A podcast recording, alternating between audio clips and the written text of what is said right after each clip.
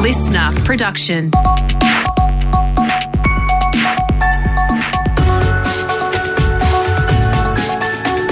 Australia Today's morning agenda morning. Madeline Palmer filling in for Natasha Belling. Let's check what's making headlines this Tuesday, the 28th of June. Prime Minister Anthony Albanese has touched down in Madrid overnight ahead of the NATO summit. Leaders of Australia, New Zealand, Japan, and South Korea have all been invited to the talks.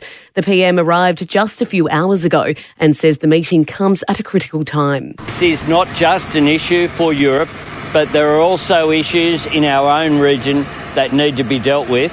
And the Russian invasion of Ukraine, of course, came uh, in just after the arrangement was made uh, of a special relationship between Russia and China.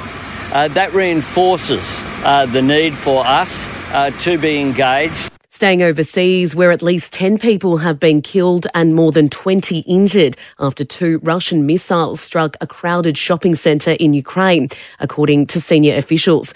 President Volodymyr Zelensky says more than a thousand people were inside the building at the time of the attack, with a number of casualties expected to rise. Russia has previously denied deliberately targeting civilians as the invasion continues. Australia's Minister for Women believes the fallout from the US over the Supreme Court abortion decision serves as a warning for us here down under. Protests are set to enter their third day, while demonstrations are planned across capital cities on our shores.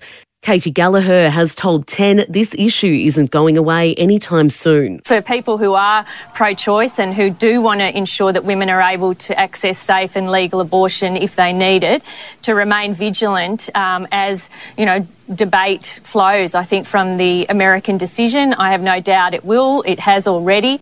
And more protest chaos in Sydney, where 10 people have been arrested and charged after Blockade Australia demonstrators stormed the streets of the CBD yesterday morning.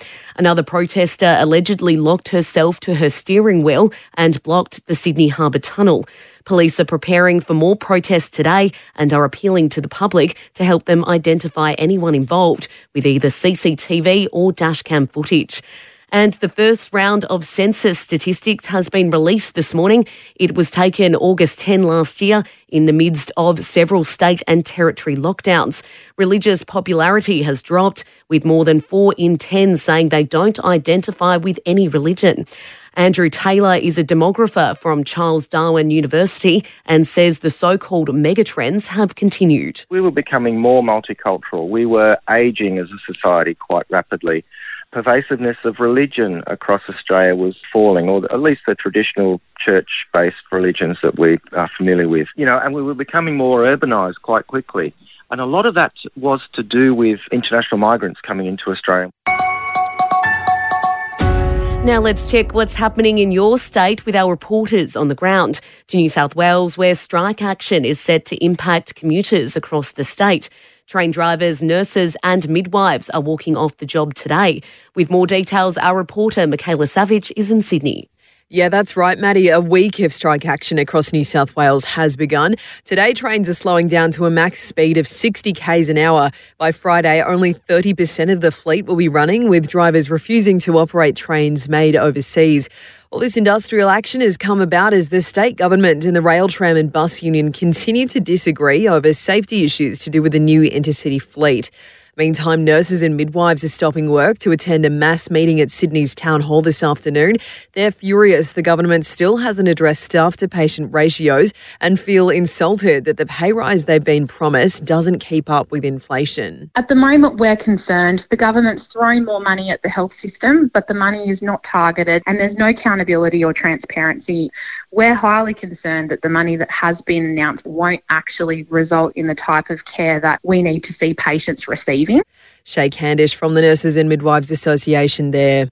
While in Perth, protesters have sent a strong message to America regarding the overturning of abortion rights. It's the first of a number of rallies across the country, with demonstrations planned in Melbourne, Brisbane, and Adelaide Friday and Sydney on Saturday.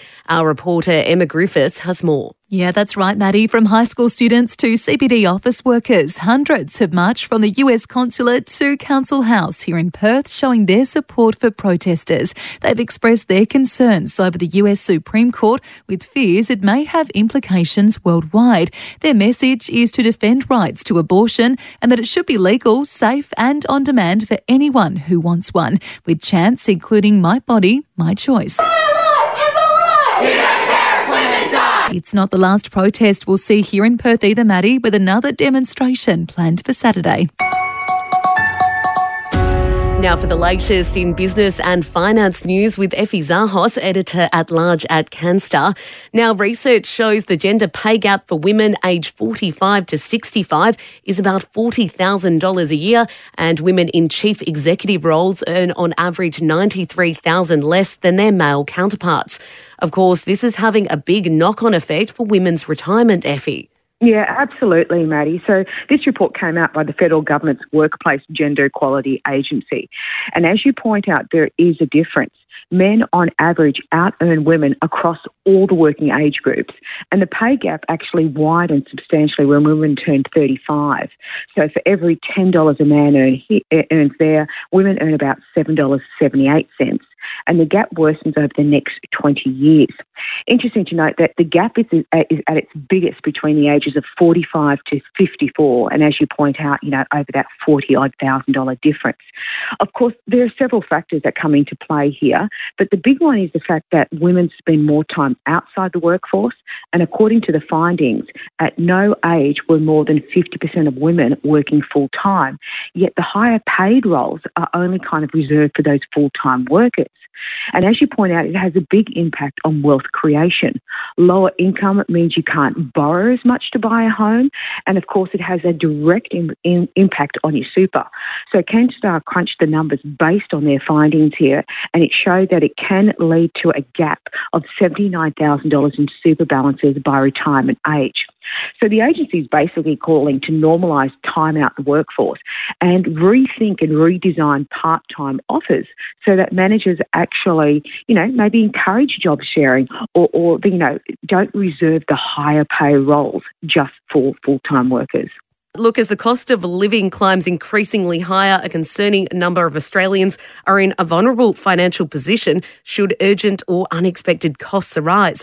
New research has showed nearly two fifths of Australians are without emergency savings. Yeah, I found this survey interesting. It's from CanStar, and basically two fifths or 39% don't have an emergency fund or savings set aside for these unforeseen circumstances. The good news is 61% of Aussies do have an emergency savings. Um, and basically, it showed that uh, the amount uh, stashed away for a rainy day is just over $8,000. This kind of uh, uh, aligns with the data that we get uh, officially that says that during the pandemic we managed to save a whole lot of money. Some did and some didn't. Now, this is reassuring um, and it would actually cover enough, you know, maybe a couple of months worth of rent or nearly a year's worth of groceries if you've managed to stash that $8,000 away. Now, if you haven't, the trick is to start small. Even just $5 a week will net you $520 a year, while $20 will grow to almost $1,004, just $1,040, sorry, a year. Rising interest rates are bad news for homeowners, but savers are finally starting to get some respite with rock bottom rates. Um, and the good news is I'm starting to see these rates go up. 2.1% uh, is a high savings account, and even 3% if you're between the ages of 14 and 35 years old. Look, Effie, it sounds like people need to get onto their savings, especially as you said for those rainy days, and and the price of lettuce is looking really expensive as well. So we better get onto that. Or maybe a garden will be good. exactly, exactly. Thanks, Effie. And time for sport with Brett Thomas. And Brett, a big breakthrough for an Aussie tennis star at Wimbledon this morning. Yes, good morning, Maddie. Thanasi Kokkinakis, who had such a long battle with injuries. I remember watching him in the junior boys final at the Australian Open against Nick Kyrgios many years ago, and their paths have, uh, have really taken a different turn since then. Well, finally, he's gotten through to the second round at Wimbledon. Uh, straight sets this morning against an opponent uh, from Poland. So this is a great story for him. Next up, though, gets a whole lot tougher. Novak Djokovic awaits in the second round. He also uh, needed four sets to get past his opponent from uh, South Korea, ranked 75th in the world this morning. So Novak a little bit rusty, but he's got Thanasi Kokkinakis up next. Eight Aussies in action on day one. Uh, James Duckworth is on court at the moment against Andy Murray. Two sets to one down. We've got Zoe Hives, uh, Maddie Inglis, uh, Daria Saville also playing across the morning. Day one at the All England Club. Looks like it'll be a big day for Wimbledon, but we have a big night coming up at the tribunal for cat star Tom Stewart. Yeah, and he's bracing for a lengthy suspension as well for that brutal bump on uh, Richmond's Dion Prestia, who struggled to get off the ground uh, on the weekend at the MCG. That was really scary watching that. Uh, now, Stewart uh, spoke again yesterday. He remains extremely remorseful. It still sits in my gut and still makes me feel quite ill. And nothing I can say now justifies the actions that I showed on the day, but my immediate response was just to make sure Dion was okay. Now, the Blues have got their ends up at the moment, and uh, with all those injuries, um, doesn't seem to be an issue for them right now, the way they uh, beat the Dockers across the weekend. First year Blue George Hewett says they've shown immense depth. It seems like we've rolled through probably 35, 40 players and, and we've been grinding out some great wins. You know, some players like Kempy on the weekend had to play, he's a bit undersized, but he played his role fantastically and um, I think we're just doing a great job. They do have another injury concern down back. Jordan Boyd fractured his foot, is in doubt to return this season. Jacob Weitering should return in about a week's time. And look, Brett, we're still excited about the Origin game too, um, but look, Queensland is sweating on the fitness of two stars ahead of the Origin decider. Yeah, Cam Munster's the biggest one with that uh, shoulder injury. You'd have to say he's in a serious doubt for Origin 3. Kalyn Ponga suffered a concussion. Now, uh, normally, you know, that probably wouldn't have him in doubt um, for Origin Game 3, given it's a couple of weeks away, but this is his uh, second concussion in a fortnight. So, in terms of a decision regarding his availability, that will be taken out of his hands. Benji Marshall has reviewed game two for us. He says the sin binning of Felise Kaufusi was the turning point. Queensland dominated most of it and were in control, I reckon, for a fair chunk of it until the sin bin. I can see why it was because there was repeated infringements where watching it live, I felt like if they don't be careful, someone's going to go to the bin. And the, that was my exact thought as soon as Kaufusi held him down. I think he's going to get binned, and he did. And New South Wales hooker Damien Cook copped a dangerous contact charge for that a tackle on Harry Grant. It was only on the minor end of the scale, though, so he walks away with a fine. Thanks for that, Brett. Really appreciate the rundown. Thank you, Maddie. And it may not be gold, but miners have discovered something even more incredible. A frozen baby mammoth has been dug up in the goldfields in Canada, and experts say it's the most complete mummified woolly mammoth found in North America and the only second such find in the world. The baby, thought to be a girl, most likely died during the Ice Age more than 30,000 years ago. And that's all you need to know to start your day with Australia Today's morning agenda in your podcast feed from 6:30 a.m. every weekday morning, and you can also find the latest episode and a whole new world of audio by downloading the Listener app for free. I'm Madeline Palmer. Thanks for your company. Have a great day and we'll see you tomorrow.